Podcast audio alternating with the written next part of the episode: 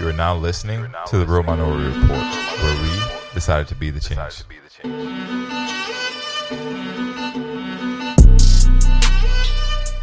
Guys, we are back with another episode of the Real Minority Report. So thank you guys for tuning in. Uh, if you didn't catch it, we got a new intro. So make sure you go back and listen to it again because the show doesn't sound like crap anymore. But uh, today is a very special episode. It's going to be my first collaboration with another podcast, uh, Ask a Black Guy. And today on the show, we have Slim and Smooth.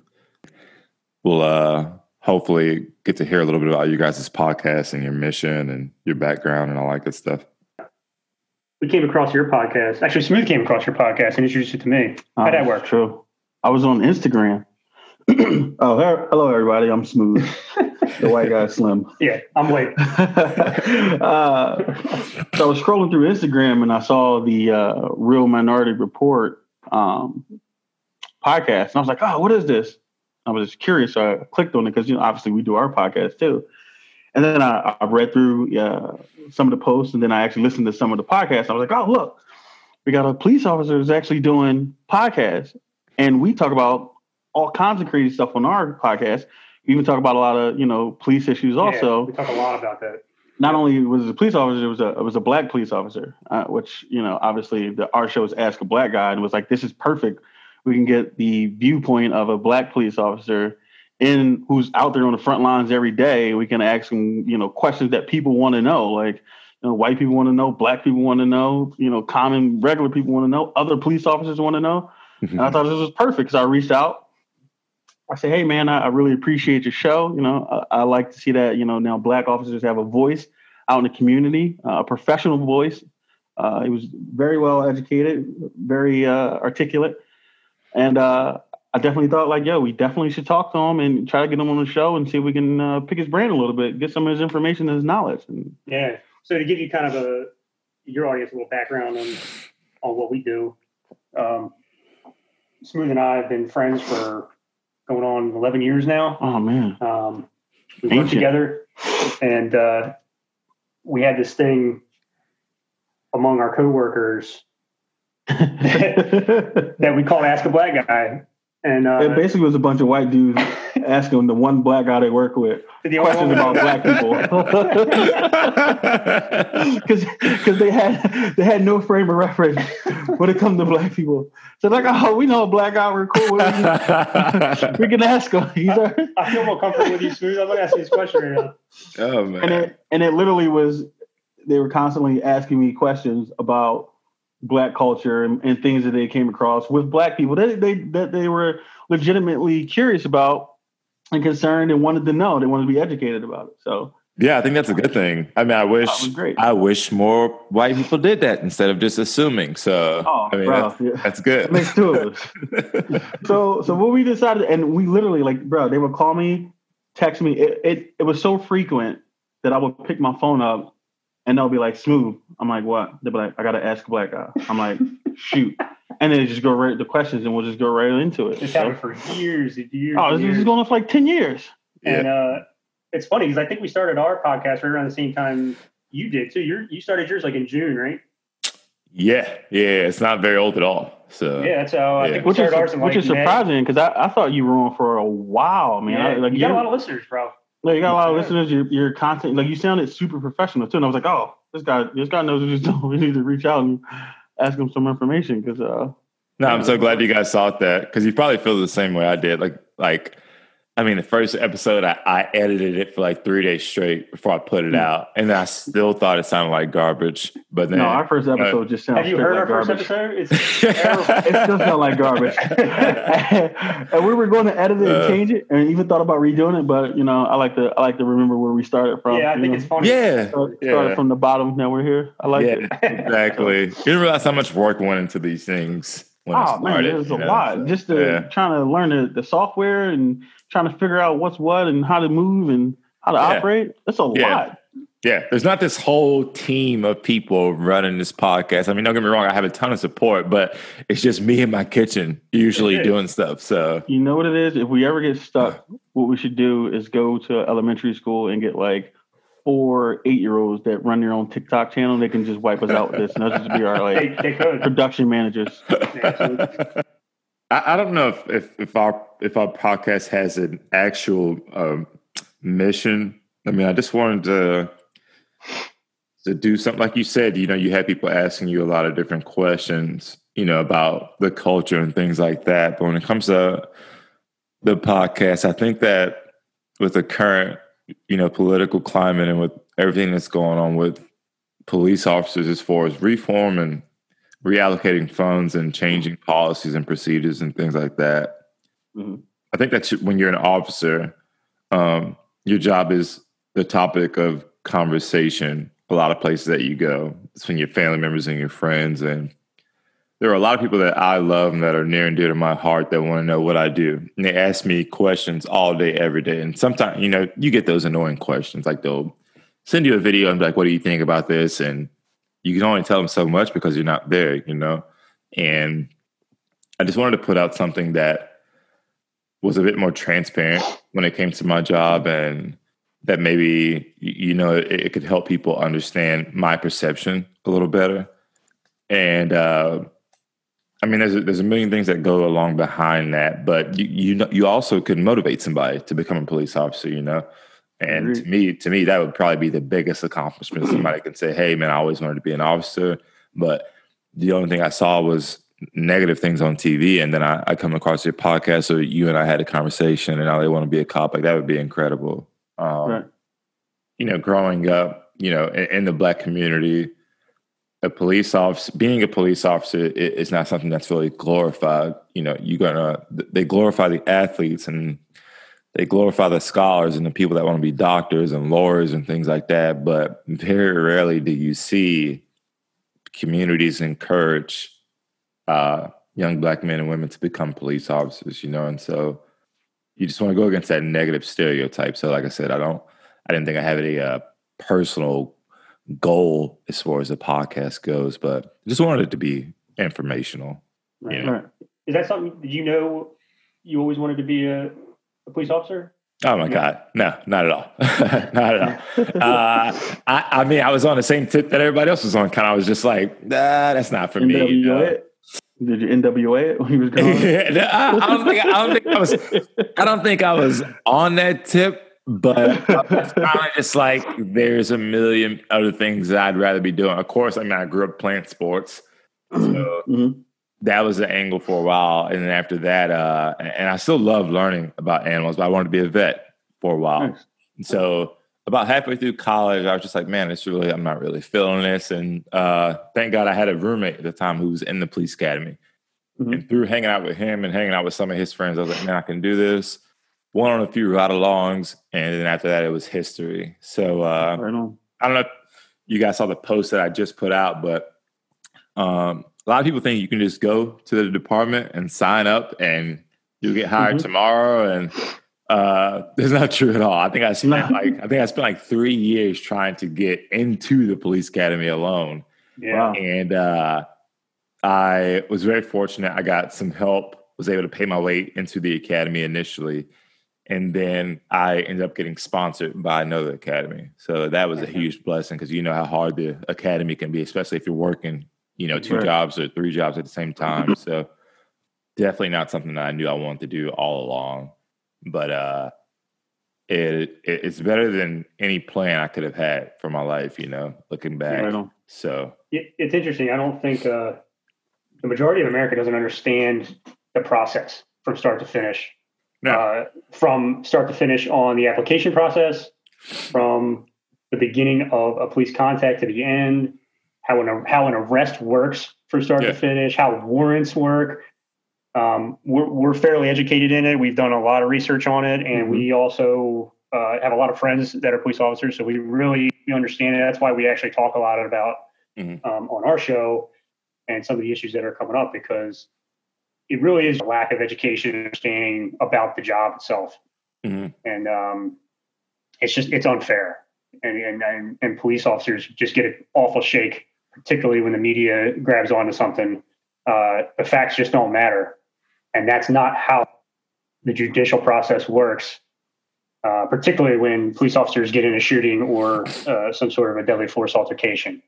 Um, so that's uh, that's why we wanted to talk about it, and I think this is why your podcast is so important. So Definitely. I think that uh, you know once once social media kind of sets the narrative, it's almost impossible to change it. Uh, no, no, matter how many facts you throw into the equation, because I can remember when um, almost immediately after the George Floyd incident occurred, there were like several articles and meme that were floating around, and they would say like, "Oh, you know, um, like hairdressers and barbers have to have more hours uh, mm-hmm. uh, than police yep. officers do." And I saw those. I was, I was, and, and no disrespect to anybody that's in those professions because I don't know what it what it takes, you know, in order for you to get your license and and start practicing that. But I was just thinking, man, I've applied to so many departments over the years before I got this job, and I think my background check alone, on average, took four months. Yeah, before I even sat down and talked with somebody. Mm-hmm. And then not only that, after three or four months, I had to wait for the the oral board interview, and that took another two months. And then it's like, dude, you know, if you look on paper from when I applied to the department from when I got hired, it's over a year. So, but according to the internet, all I can, all I have to do is go bust out 400 hours, and I'll get my gun and badge. Internet scholars, yeah, and I go, and I can go patrol. I can go patrol the streets. So all of a sudden, you're Serpico. You know, exactly. you're out there just kicking in doors, murdering people. You know, that's how good. yeah, exactly. And that, like you, like you said, that's not that's not fair at all. But it's so you're going against the grain because you know the internet, the social media is just so powerful. It's like and, and people are like, "Oh, I researched it." And I'm like, dude, you read an Instagram post. oh, yeah, you read an Instagram post or you, or you found something on Wikipedia or Google. And yeah, you, you, don't have, you, don't have, that PhD in your name, bro. I don't think you researched it. And you got it from www.bobscomments.com. And again, that's what you that's what you like. So, uh, like our show, like we're very critical uh, over a lot of things, especially when we talk about police issues. I, sometimes I come off as anti-cop. Uh, I'm not anti-cop, but to some people, uh, they might think I'm anti-cop. I'm not anti-cop at all. I'm just very analytical, and I'm very. Uh, I like to look at the facts. You know, I'm very factual. Yeah. And then, I mean, some, when you're right, we're right, and when we're wrong, we're wrong. You know, as people and mm-hmm. as cops, even more so. Like, you know, I, I, look at the facts. I look at the facts. Uh, I also try not to Monday morning quarterback a situation, especially when I have pieces of information, because I know how stressful that can be when the whole world is doing that. Mm-hmm. Um, but I do appreciate police officers in all communities um, to deal with the stuff that they deal with, and I completely understand. Uh, I tell people all the time when it comes to police officers, and it comes to being a police officer and actually doing a job, uh, compared to other jobs and professions in this country that you can do, um, police officers are, you have to be social workers, you have to be parents, you have to be, you know, uh, medics. referees, medics, you know, you have to do all these things. You have to wear all these hats. And sometimes the pay isn't that great. Uh, there's no uh, community love sometimes, you know. It's a rough, it's a rough job. And I tell people all the time, you got to understand, like when it comes to being a police officer, um, from the conversations I had with uh, some friends and uh, who are police officers that there are certain jobs that people choose and there are certain jobs that choose people. And being a police officer is definitely a job that chooses the people. Yep. because like i said the pay isn't great. The rewards aren't great. But as far as you know the respect in the community sometimes from the people you even go to help they, they turn around and curse you out like you just stole their last sandwich off the counter you know?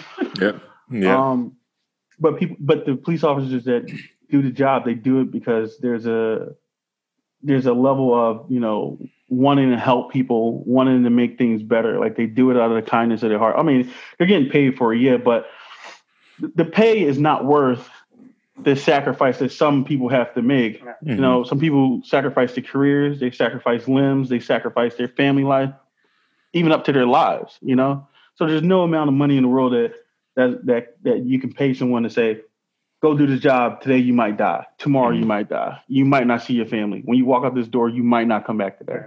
So hats off to all police officers. That is greatly appreciated. Mm-hmm. Um, and I want to make sure that it doesn't get lost uh, amongst all our shows and everything that we talk about. You do apologize a lot on the show. well, I, you know, because I'm I'm a very I'm a very outspoken you know individual, and I, I speak my mind all the time. Like I said, if I think it's right, it's right. If I think it's wrong, it's wrong. It's my personal opinion. I try to line up as many facts as possible to paint a bigger picture. And sometimes it comes. Some people might think I come off as anti-cop. I am not anti-cop. I am just all about the truth, all about the facts, and I would dig and I would dig. And uh, if I'm if I'm right, I'm right if I'm wrong, I'm wrong, and if I'm wrong, I, I apologize for it. You know. So I think when it comes, I think when it comes to being an officer, what I've seen time and time again is they're usually very, very factual people, especially when it comes to when it comes to like you know in a in a setting of an argument or whatever. Mm-hmm. Very rarely do you see or hear a whole lot of emotion, and and maybe that's a gift and a curse, you know. But mm-hmm. like you said, as far as as far as some people might think you come off as heartless or whatever when you're looking at situations or when you're talking about specific incidents. And I even had to catch myself being like, hey, man, like maybe I should be more, you know, sympathetic to people's situations or whatever. But like you said, you can't. And maybe that's just the territory that comes with the job. You just can't help but be like, hey, I know what you're feeling. I know what you might see, but these are facts. Mm-hmm. And like you said, in the heat of the moment, especially when it comes to people's emotions, they don't listen to facts. No, they don't. They don't listen to statistics or anything like that. And so, oh, like I said, I, I, have to.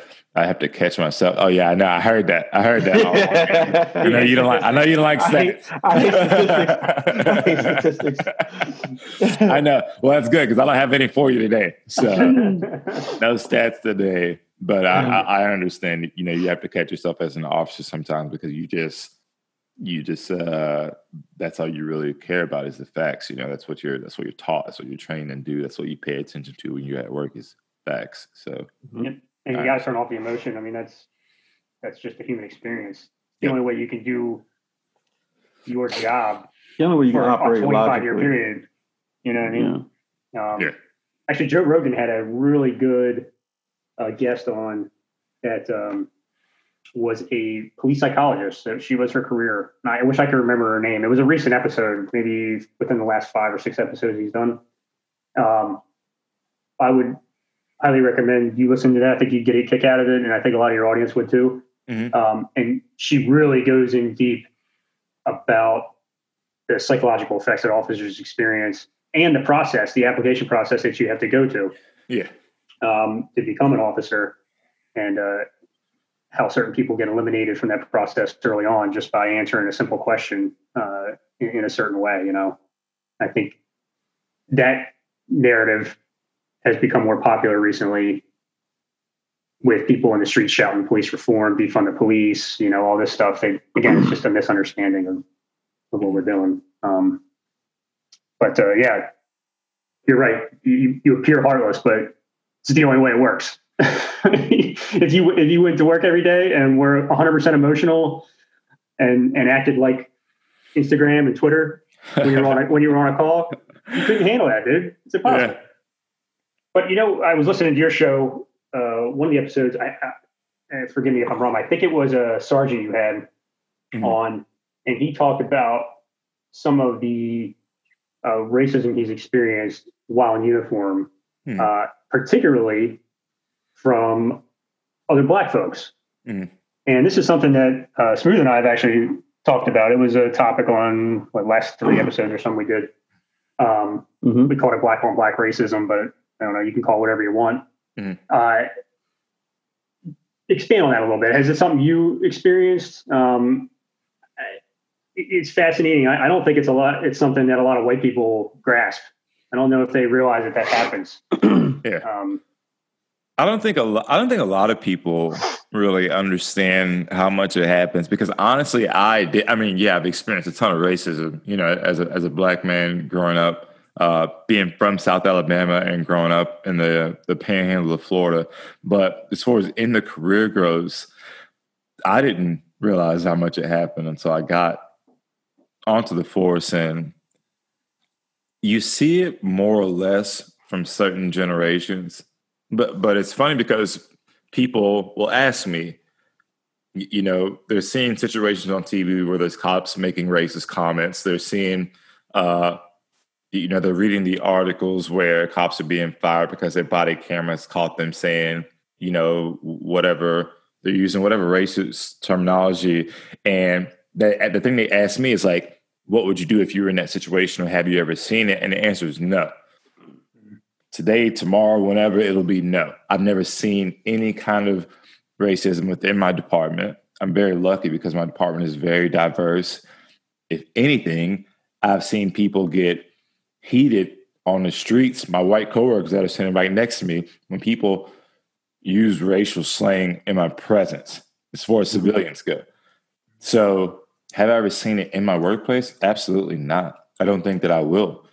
But man, I've I've been on so many calls where where I'm just I'm just there trying to help and it's like they don't want to talk to you, you know, your your your the skin, the color of your skin is like automatically disregarded because of the uniform that you're wearing, mm-hmm. which is crazy to me because in in the least the best way for me to dumb it down as far as racism goes is it's based off the color of your skin. And so it, it just sometimes it blows my mind that people can look at me. Okay, I'm 6'5", I'm 255 pounds, and I'm black, and I got a bunch of tattoos on me and you right. still forgot that I was black because I'm wearing this uniform. You know, it's like disregard every little thing this guy's been through as a black man throughout his mm-hmm. whole life because he's wearing that badge and he's got that gun on his hip. And it's like, like I said, and, and hey, it ain't all bad. Don't get me wrong. Some calls I go to, I can tell I'm able to relate to people quicker. They right. want to talk to you. They want to give you information about what they saw. They're they're quicker to open up to you. But like you said, man, there'll be so many times where I go to call and they're like, oh, you know, they're like, you know, this guy's a coon. He's he's working for the white man, and mm-hmm. I'm just like, dude, my my supervisor's black. You know, my my, my chief mm-hmm. is black. Like, who am I? Who exactly am I working for? You know, it's funny you say that. I had a I was talking to one of my uh, friends who's a cop, and he was telling me one time he uh, pulled a car over he was working in Jersey and the car was full of black dudes one night, like 12 o'clock. Mm-hmm. And uh, he was talking to him and he was trying to get their driver's license, whatever. He does the same, you know, walk up to the car, handprint, walk up to the driver, ask for a driver's license. And the driver's handing the uh, driver's license out the window. And he's so nervous that he, he drops the driver's license on the, uh, on the ground. Mm-hmm. So my friend's like, I'm not bending down to pick it up. Like I told him, get out the car and pick the driver's license up and hand it to me. Mm-hmm. And uh, and the guy did it, but he, he could see, he could see, this, he could visibly see this guy was so super nervous. He was shaking and everything. And he goes, and my friend's black. The, the guys in the car are black. He goes, "Hey man, like, what's the problem? Why, why are you so nervous?" And he goes, "Man, you've been watching the news. what's been going on with cops and black people lately?" he, he, goes, he goes, "Man," he, he, he didn't say "man." He said, "You know, some some words. Yeah. Like, Man, I'm black." and everybody in the car just started laughing and kind of like broke the tension. Like, yeah. I think it, it was just funny just to just to see that because they they forgot that oh he was black and all they saw was a uniform, you know. So it's it's so wild. Like the, I mean, that just goes to show also that like the the the experience that black people have in the black communities with uh, police officers, like certain if you you have negative experiences, I guess it's hard to see past the uniform sometimes. So it's I guess it's up to that officer to try to like you know bridge the gap, like try to be more personable, I guess. Um, yeah, yeah, yeah. I, I think that because, like I said, that's that's one side of it. Like you'll go to those calls, they'll call you a coon, they'll tell you you're working for whoever, they'll tell you that you're not black, and hey, man, I'll tell you right now, you know, as a black man, you want to get under my skin. Let's talk about how not black I am. Because by the time that by the time that I leave that call, you are going to remember how black I am. You know but but on, but on the other side of it, uh, as far as dealing with civilians uh, that aren't black, I've seen the majority of the racism that I see happens after they're taken into custody. Because you and I oh, yeah. know that when people are taken into custody, mm-hmm. now they're baiting you to hurt them. Mm-hmm. They're baiting you to say something because they're yep. in custody. They're they're they're your property now. You know, you own, whatever happens to them, it's on you. And yep. so there's also been situations where you and I both know you can't just arrest somebody for you know running their mouth to you. So we're we're I'm trying to think the last situation. We're we're downtown. We're in front of a crowd, and this dude is just standing on a corner with his friends, running his mouth to me. And there's nothing a whole lot I can do but just stand there. Mhm, You never see that. You never see that on TV. You'll Mhm. never ever go onto one of these major networks and see a white civilian uh, using racial slang towards a black officer because that's not Mhm. really like a juicy story for them to exploit, but it happens so much. Mhm. Oh, that's daily. Yeah. Oh, yeah. Yeah. My one buddy told me he's been called the N word more time in uniform than he's ever been called his entire life. I agree. Yeah, I agree. And nobody knows. know. And it's like, and it's like, dude, you couldn't do my job, man. You, No, and he- you couldn't. he Have, goes- you would be he goes- fired. He goes, man, I, I put it in all my reports. And when it goes to court, the judges just look at it, read over it, like, oh, okay, yeah, and, and that's it. Like the best thing you do is put it in his report. Like I'm, I'm gonna tell you now. And then he said, "N word this," followed by "N word that." That's his best revenge. I'm, I'm gonna write every one of them. He said Uh, it 13 times. Oh man, Yeah. I, we But dealt with a guy. one- expected to take it. You know. we we dealt with a guy one night. I man, I went to a HBCU. Okay, Mhm. this guy called me some stuff that I had to look up. I never, never even heard the kind of things that he was saying before. But like you said, you know, you put them in the handcuffs, and it's just like Mhm. you get to see their true colors. And, and what's sad is these are people that work in the community. You know, these people still have regular everyday jobs, and no one knows that they feel that way about Mhm. black people. But as an officer, you see that. You know, Yep. And there's not a whole lot that you can do about it. But you got to stay professional. You know. You gotta be at you gotta be at work. Can you believe the names Pastor Troy called me yesterday? like, like, what? I, exactly. I always uh, the parallel. Somebody said to me the other day. Actually, it's like uh, it's kind of like a dog on a leash, right? You uh, you can tease that dog every time you pass that dog walking down the street. You can tease it. You can tease it. You know it's on a leash. You know it's not going to do anything to you. And then all, and then one day that leash snaps, and that dog is coming after your ass. You know. Oh man, that's why you gotta have those coworkers that bring you down. Like, but listen, it's not worth it. You yeah, know, right. calm down. you talk. I think it was actually with that same sergeant. You talk to him about uh, having a talk about getting pulled over. You know, the talk, quote Mhm. unquote, the talk. Another thing that's been uh, talked about in the media quite a bit recently, um, and it's interesting. They they make it seem like it's something that only uh, uh, black people experience. Mhm. I, I had the talk. Yeah. I think most people have that talk, Yeah. and I think that's uh, it's an interesting thing. Now it's a different connotation, I think, Mhm. but it's Yeah. still about when you get pulled over by a police officer. This is what you do. Yeah. Um, and I don't know if you guys uh, have your own experiences about that, and Mhm. if you had that talk smooth. I don't know if Uh, you've uh, ever experienced that or not, but have uh, we talked about that on the show? I don't know. Uh, no, we haven't talked about it on the show, but I've I've had the talk. I've had the talk with my, my father. I had the talk with like my sisters. Uh, I'm I'm dreading the fact that I actually have to have the talk with my son. Right. Uh, you know, soon. Like, hey, this this is what happens. Like, this is what you need to do. Like, Mhm. you know, just to make sure that you're safe and you don't do anything that can be perceived as you know uh, threatening or whatever. Like, try to make yourself as um I don't know how to say unthreatening as possible. You know, just try to be uh, just try to be smart about it. Yeah, I, I think a lot that I think a lot that goes into that too is, uh, you know, where do you guys live? You Mhm. know, what kind of what kind of area you guys growing up in? What kind of what kind of lifestyle do you live? You know, I remember when I when I got that talk from my mom, the area that we were growing up in was not the best. You know, Right. so I think that's a lot went into it as well. But um, you bring up a good point. I did I didn't realize that other other nationalities had that talk, and like you said, the the, the meaning behind it, you know, it might be different. But I didn't Right. realize that other other other households had that talk as well.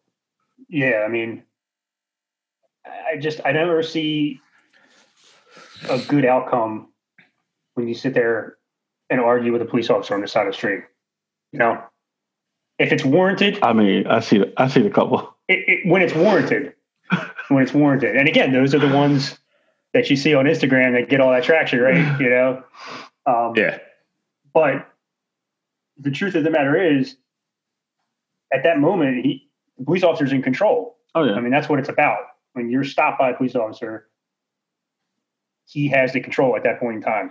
Agreed. I tell And, uh, people all the time. Um, even if even if that officer's dead wrong, It- even if he's dead wrong, the time to fight that officer is not on the side of the road Exactly. because ultimately, at the end of the day, he has the power to take your life Right. away if it comes down to that. Go through what you got to go through. If you even got to get arrested, get arrested. The time to fight is in court, not not on the side of the road. And I try to tell people that all the time. But for some reason, like I said, you get these internet lawyers who tell people you don't have to do this and you don't have to do Mhm. that, and they take you down a road, a long road, uh, where it just ends very badly for you. And at the end of the day, they're not around for you, and they're not going to be your legal defense, and they're not going to help you clean your record, and they're not going to be the ones. They're not going to be the ones that hire you because then you got an arrest on your record. Like they're they're not the ones. Right. So I tell people all the time to properly educate yourself, and like even if the even if you feel the police are wrong, even if they are, even if they are flat out wrong, like don't don't argue with them on the side of the road. Just all right, take the ticket, do what you got to do, comply. You know, go file a complaint if you need to go file a complaint. If you felt like you was being wrong, it, take it the legal way, Yeah. do it the paper way. I think I think that looking back, um, yeah, I think in a black household, you know, my mom, the conversation is not so much revolved around this is how you should think about police officers. It's more about they want you to get home safely. So, like you said, should I get pulled over if I'm wrong? You don't need to be acting a fool. Hey, man, I, I got pulled over plenty of times before I got this job, and the same time, each time, I remember I did exactly what my mom told me to do. You know, you pull over to a well lit place, roll Mhm. all the windows down, turn the Mhm. vehicle off, Mhm. and just let them know what you got going on, where your information is, where you're reaching. You know, reach for reach for things slowly. Like Mhm. it was the same story over and over again. So, like I said, I, I don't want people to to hear that and get the wrong idea. We're not saying like, man, this is what you you know, this is what's going to happen when you get pulled over. It's more about, hey, get home safe, like you said. Right. Uh, I got a really good friend who's a police officer in Texas, and the phrase that he uses is, "Don't put your life in an officer's hands." and it's don't don't make that officer make a choice or have to make a decision on you know whether you're going home tonight or he's going home tonight like if you can try to make it as smooth as possible Right. because just like you said you know if you're right okay be right and go fight it later on Right. You s- Yeah, if you're right. if, It- it- if you're right tonight you'll be right tomorrow yeah Exactly. Yep. Exactly. yeah Exactly. Don't so fight on the uh, side of the road. Yeah, and, and and hey, don't get me wrong. Like I said, I, we're not taking away from every little situation. I've seen some traffic stops that I just don't agree with, but you know, for the All the majority of it, for the majority of it, like you said, you know, if you're right, you'll be right tomorrow. So, Right. uh, and maybe we Have should you do an episode about that. I mean, that, maybe we'll just do a whole a whole episode about traffic stops. You know, it's not a bad idea, man. 'cause it's a, you could do hours on that. yeah, That it's, that's a wild thing, man. yeah. I mean, I got I got pulled over one time. I, I was swerving, and uh, I mean, I, I, was- I was wrong. I was wrong.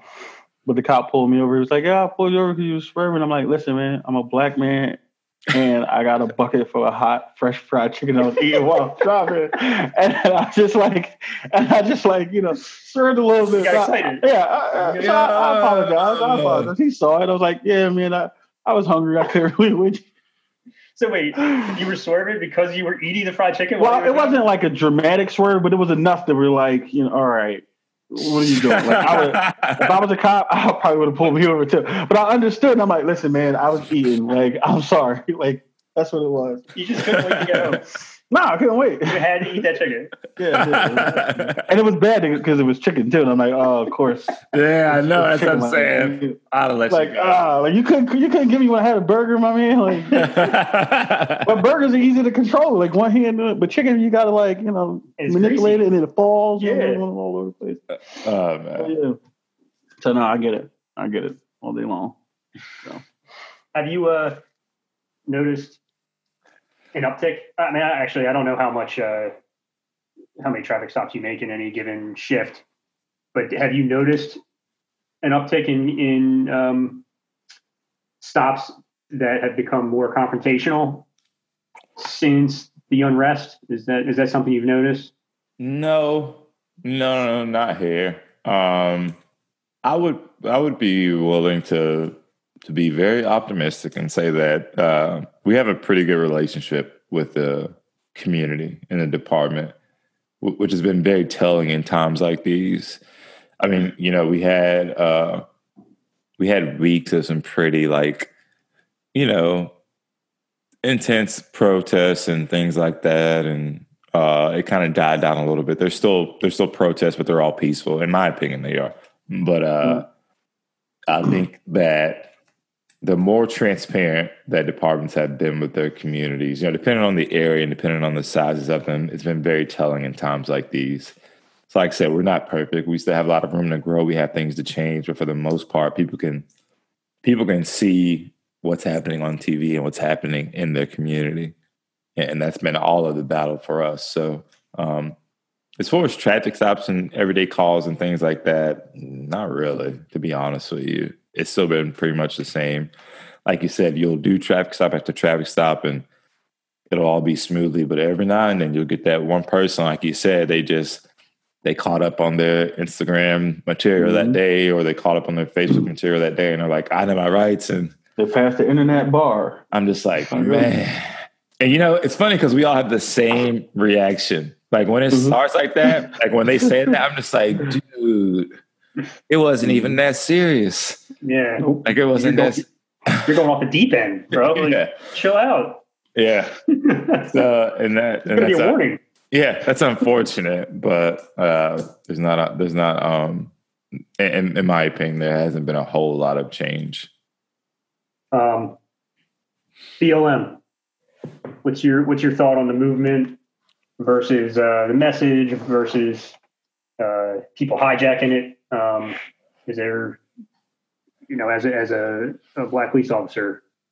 I think that you know every now and then in the show I like to pause and let everybody know that the uh, opinions and ideas on this show don't reflect uh, department or.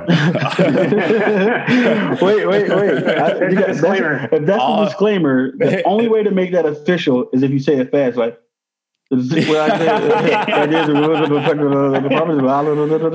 Everybody included. And then like, like on those like on those those uh, medication shows. Yeah, when it's like they, it may cause death, but everybody yeah. in the background's dancing. Yeah. Exactly. like, this allergy medication will make your liver fall out of your body. Like, wait, what? like, that's yeah. cool. It's cool.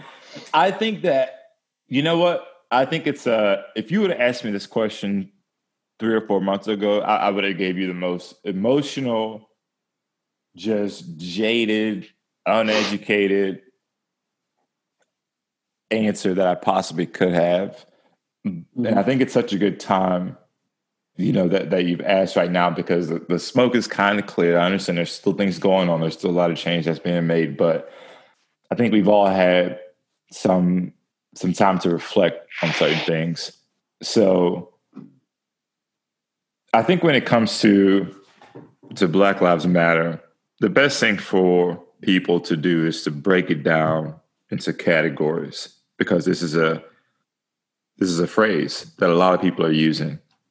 Mm-hmm. So when you talk about the organization, and um, I'll, I'll, always forget her name. It's I think it's Patrisse Cullors. You talk about the leaders of that organization there's video after video and article after article where she establishes herself and the organization mm. as being completely anti-government. And, and they've and they've all but forgotten about law enforcement. They don't agree with law enforcement in general. They want to do away with it you know? They're not talking about they're not they're not talking about reform and they're not talking about reallocating funds. They're not talking about having better police officers. They're talking about having no police officers at all. And so when you do that, I'm forced to identify you with that statement. Right. And as a as a police officer, I'm I, there's no way I can get on board with that. You know? And so that's one part of the category. When it comes to the next part of the category, what I what I've seen is people who just they're going out and they're committing crimes. They're rioting. They're looting. Not only that, they're, they're still shooting and killing each other. And all the while they're doing it, they're saying Black Lives Matter. Okay. And so that uh, now I'm even more confused about the agenda. Okay. And, and I don't know what percentage you would put these categories in, but if I had to say, as far as the overall percentage of these categories of people that use that phrase, Black Lives Matter, what I'm seeing is people that protest. The majority of them, I, I say kids, but they're, you know, 19 to, I'll say 25, 30 years old. Mm-hmm. And I think that these people have a genuine interest in humanity and equality. And I don't think that they identify with the same ideologies as the first two categories. I think that one of the best way my coworkers explained it to me is there's so much history happening right now before people's very eyes. And they, they yearn, they want to be a part of it so bad. And they think that them going out and protesting and you know making all these changes is the best way to go about being a part of that history to them that's constructive and i don't have a problem with these people at all you know? You're going out there and you're peacefully protesting you're finding ways to get involved in your community um, and you're saying black lives matter hey man i got i got no problem with that at all. Um, and like I said, I don't know what percentage you would put into these, you know, categories of people that are using this phrase, but when, when it comes to the first two categories, it's so frustrating because, you know, and I, and I know I'll probably lose some people when I say this, but I just think that I, I think that what happens is the media twists and turns these situations and they can exploit these officer involved shootings. They, they can make it seem like these officers are literally going out to hurt and kill and target black people. And and that causes such an uproar in the black community where we, we march and we protest and we demand change. And I can't help but wonder what we could accomplish if we did this every time a little black boy or a black girl got hit by a stray bullet. Mm-hmm. And the cool thing for people to say is when you bring that up, they're like, "Oh, you know, we're not talking about that right now. You know, that's another battle or whatever." But it's like, when the hell are we? What? When? When are we going to start going that hard for those mm-hmm. issues as well? Hey, man, I'm not trying to take away from the first issue at all. I can clear. I can't even front. I'm seeing the videos just like y'all are seeing them. Mm-hmm. I'm reading the articles just like y'all are seeing. Them. These are these are officers doing things that I would never want to happen in my department. I can never work with these officers, but at the same time, as an officer, as a black officer who works in the black community, you can't help but feel passionate about it because you're the one doing the notification. Mm-hmm. Whenever these kids die, whenever these young men die in these stolen cars, whenever these you know, kids have drug overdoses because their friends pressured them into trying some drugs at a party or whatever. We're the ones that go to the families and tell them that their kids are dead. Mm-hmm. Time after time after time. You know, we've done plenty in my very short, naive career. I've done plenty of death notifications. And that's the first thing I think about every time.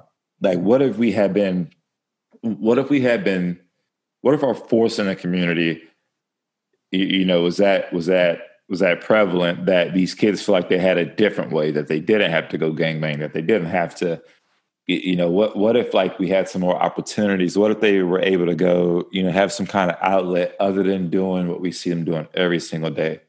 Right. So, like I said, I don't want to take away from one problem at all, but it's like I just think that we could accomplish a lot more. I think we could save a lot more lives too. So, so like I said, uh, you know, when it comes to Black Lives Matter, I think it's it's good to break it down into categories as to who's about what and who's using the phrase. To be honest with you, I think that the majority of people who use that phrase probably don't even know about Patricia Cullors. I was about to, yeah. I was about to say that, man. Yeah. I think yep. I'm glad that you broke it down into categories because within any party and any group, like every other group, there's always people who are there for the right reasons, and there's always extremists. And I think she would be in the extremist category. And I think a lot of people who support Black Lives Matter, they see the police shootings, they see unarmed black people being you know, shot or killed and murdered, and they're passionate about that, and they latch on to the first thing that they can identify with, which is Black Lives Matter, and that becomes their voice.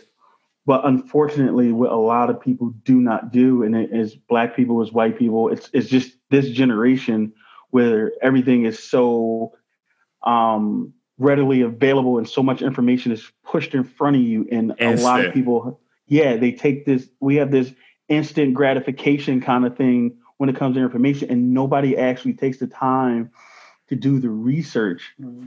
and to understand, like, all right, Black Lives Matter. I'm a Black Lives Matter supporter. All right, but I'm not a the extreme supporter. I'm not a get rid of the police. I'm not a, you know, anti-government supporter. I'm a police reform get you know police in these communities like you know let's get a, a working relationship with you know, the black communities and police officers and let's get to a point where we can understand each other I see if um, you if you jumped on the internet with what you just said mm-hmm. you you would be an outcast Oh, of course. Of course. oh, you get slammed. But I think Oh yeah, but that's the problem. Like people who are jumping on the Black Lives Matter, they don't understand the viewpoint of the heads of Black Lives Matter. And then when you get white people who say, oh, Black Lives Matter is a terrorist group, they're anti police, people who don't understand the viewpoint of Miss Patricia, yeah, uh, will take it as a personal attack because they don't have any.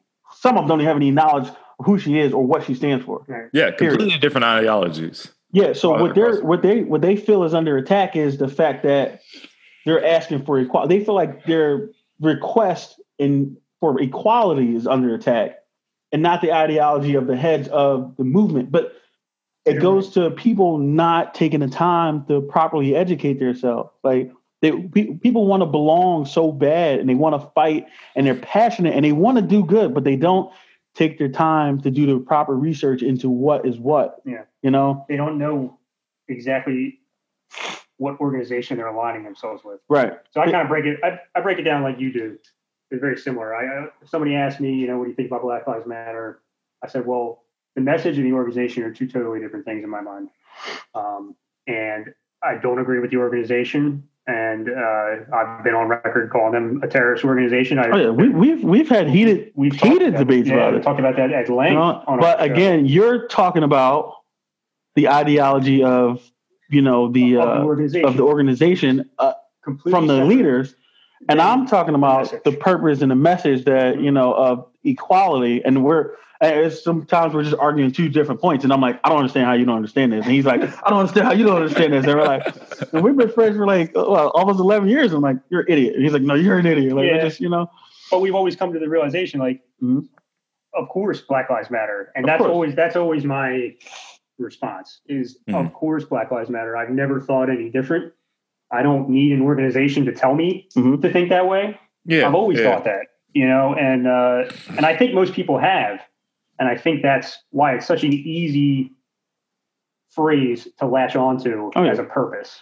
But like I said, like it I, is so easy. It's such an understandable thing. I agree. But like I said before, I think a lot of people don't understand don't. the ideology that's, behind the mm-hmm. statement. Uh, like the statement itself, Black Lives Matter, versus the ideology behind the people who created it. And that's like, I mean, it's basically, I, I guess you would kind of like you said, it was a terrorist organization because they're anti-government, anti-police. Mm-hmm. So of course, nobody who's pro-police can say, "Oh yeah, I'm a supporter of that," mm-hmm. um, because they've probably looked at who's behind it, what they're saying, and they're looking at it from that point. I mean, of course, they probably think you know all lives matter. You hear people say all lives matter, all lives matter, which is another thing that kind of like you know we we've we've discussed it also. Um, but like I said, I don't think people are doing their actual research and understanding. Yeah. Uh, now that said, what it's about there's plenty of people that do understand what the organization's message is, and they've latched onto it for that purpose. For instance, yeah, yeah, yeah, yeah. anarchists. I'm curious. They're they're they are in that lane, and they're actually supporting it. I believe uh, they're supporting the organization more than they are the actual message. You know what I think we should do? It's interesting. The next protest, Mhm. we should go and do street interviews and ask people, Gotcha moments. Yeah, gotcha well- moments. Like, do you know who this is? Do you know why? Like, what do you think about this? And just get their viewpoints. And like, I know. You know, I see that all the time on Instagram. I, at that protest, if you went and asked them why they're here or what do you know about the Black Lives Matter organization, they wouldn't be able to even answer you, and they would just be silent. They would stare at you. well, I think it would just it would just go to prove the point. Like, people don't do their independent research. No, not at all. And you know why I said that? I said that I was so glad that you guys uh, asked me, that, or we talk about this right now rather than uh, you know two or three months ago. I remember, you know, when the protests first kicked off, I was I was face to face with a few different protesters at different times, and every time it was a white person, and they would like, you know, look at me and be like, "Black Lives Matter." And I'm like, "Yeah." And I'm like, we're just staring at each other after that. And I'm like, all right, where's this going? You're And right. like- So yeah, yeah, yeah, I agree with you. Yeah. And they just Like, like, yeah, well, your boots are shiny too. Yeah, I, I did that this morning. Like, exactly. I'm like, that, that phrase is not, to, to me, that phrase is not a stab at, at, at police officers. And before you know it, I- I'm getting lectured by a white protester about how hard it is to be a black man in America. That and I'm fun. just like, man, like, You don't understand because you're with them. I'm like, Yeah. bro. At the end of the day, black police officers take their uniform off, and at the end of the day, when they're walking around the street, they're just another black man. Yep. Yeah. Like, i- i- i- what do you mean? Like, Yeah.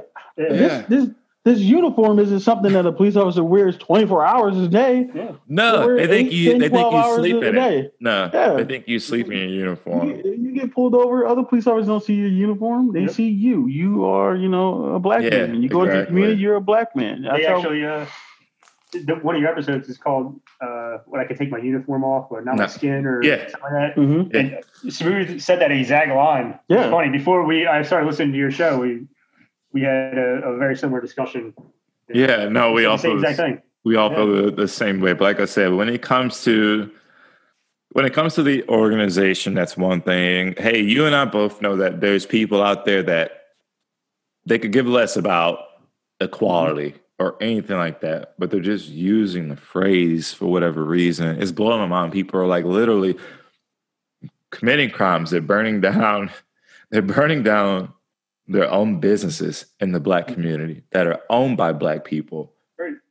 and saying Black Lives Matter. I'm just like, what the what the hell? Like, like I we said, talked using- we talked about that too, and I kind of was like on the other side of it. Like Yeah. I understand the frustration that a lot of people have, and uh, I, and I was saying, like I was saying, I prefaced it where I don't condone violence. You know, I don't condone burning down people's buildings or anything like that. But I did understand the frustration where people were coming from, and I was saying that you know America only understands two things throughout the history since it was born. Uh, America has only understand two things. One is money, the other is violence. You mess with their money, you get their attention. You punch them in the face, you get their attention.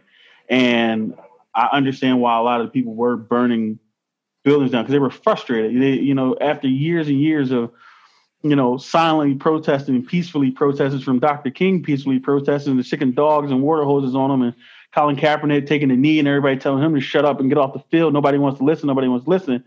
But now that business is burning and people are, you know, like I said, I don't condone it. I don't condone it at all.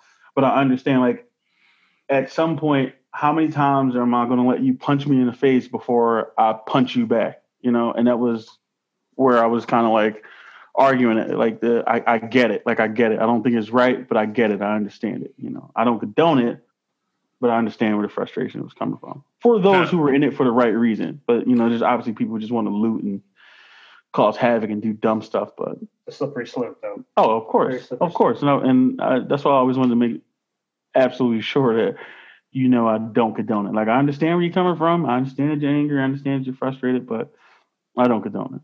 No, I I mean these conversations are important so people can see that we all do have our own different personal opinions. And hey man, at the end of the day, if we're if we're all working towards that that goal, you know, if we're all still doing this job for the reasons that we signed up for, that's all I care about. You know, you can still you can still one of my other coworkers were talking about it the other day with the whole 9-11 thing. Like if you take everything that's happened in the last four or five months with police officers and civilians, and and God forbid, another 9-11 happened, you would still get the same reaction from the first responders.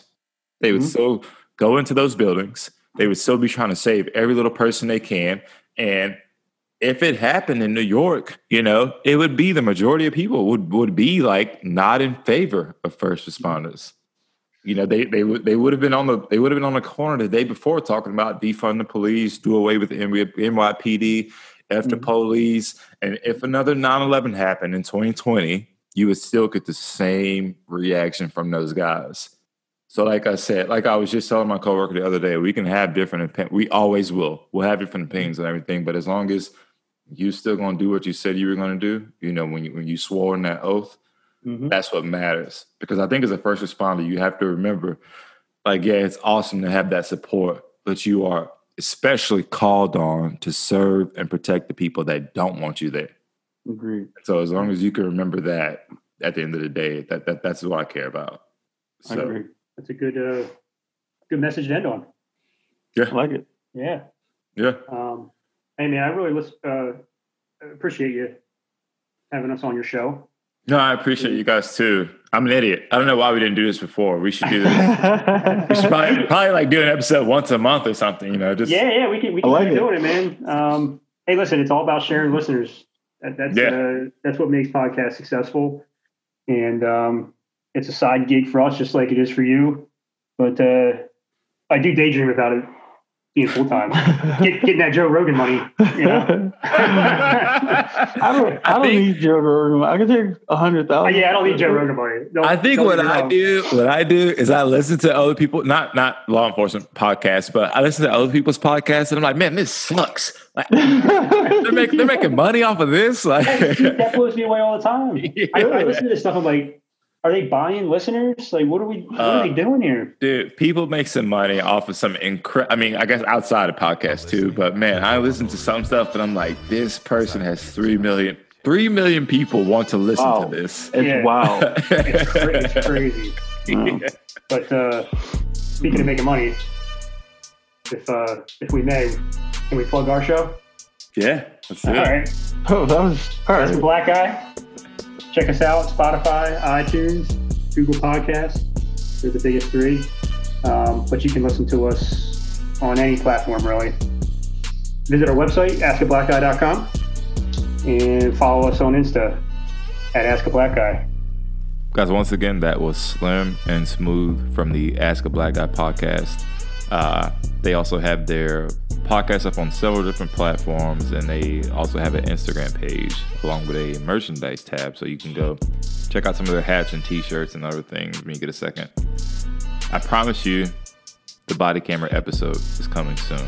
Okay, I gave you my word. I know I've been saying it for like the last few weeks, but I just want to make sure I have all my facts straight and just make sure that I can say every little thing I want to say and, and convey the message in the right way and get that information out there for you guys. So uh, thanks for hanging tight with me.